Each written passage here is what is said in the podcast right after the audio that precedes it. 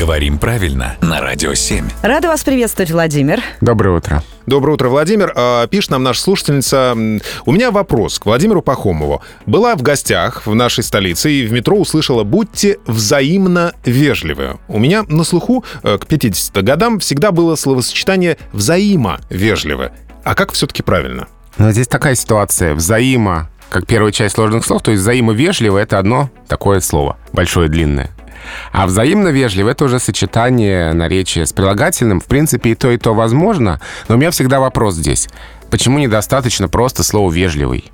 Ведь «вежливый» — это уже значит по отношению к кому-то. Невозможно быть вежливым с самим собой. То есть это как-то предполагает какие-то действия по отношению к другим людям. Вот поэтому мне кажется, что здесь вообще было бы достаточно просто вежливо. Но это вот такие мои личные вкусовые пристрастия. Ну, я, кстати, готов согласиться с этим. Да, просто достаточно быть вежливым. А уж Да. по отношению к кому, наверное, ко всем. Да, будьте вежливы, уступайте места и так далее. То есть я бы здесь не выбирал между взаимо и взаимно, а просто бы оставил слово вежливо.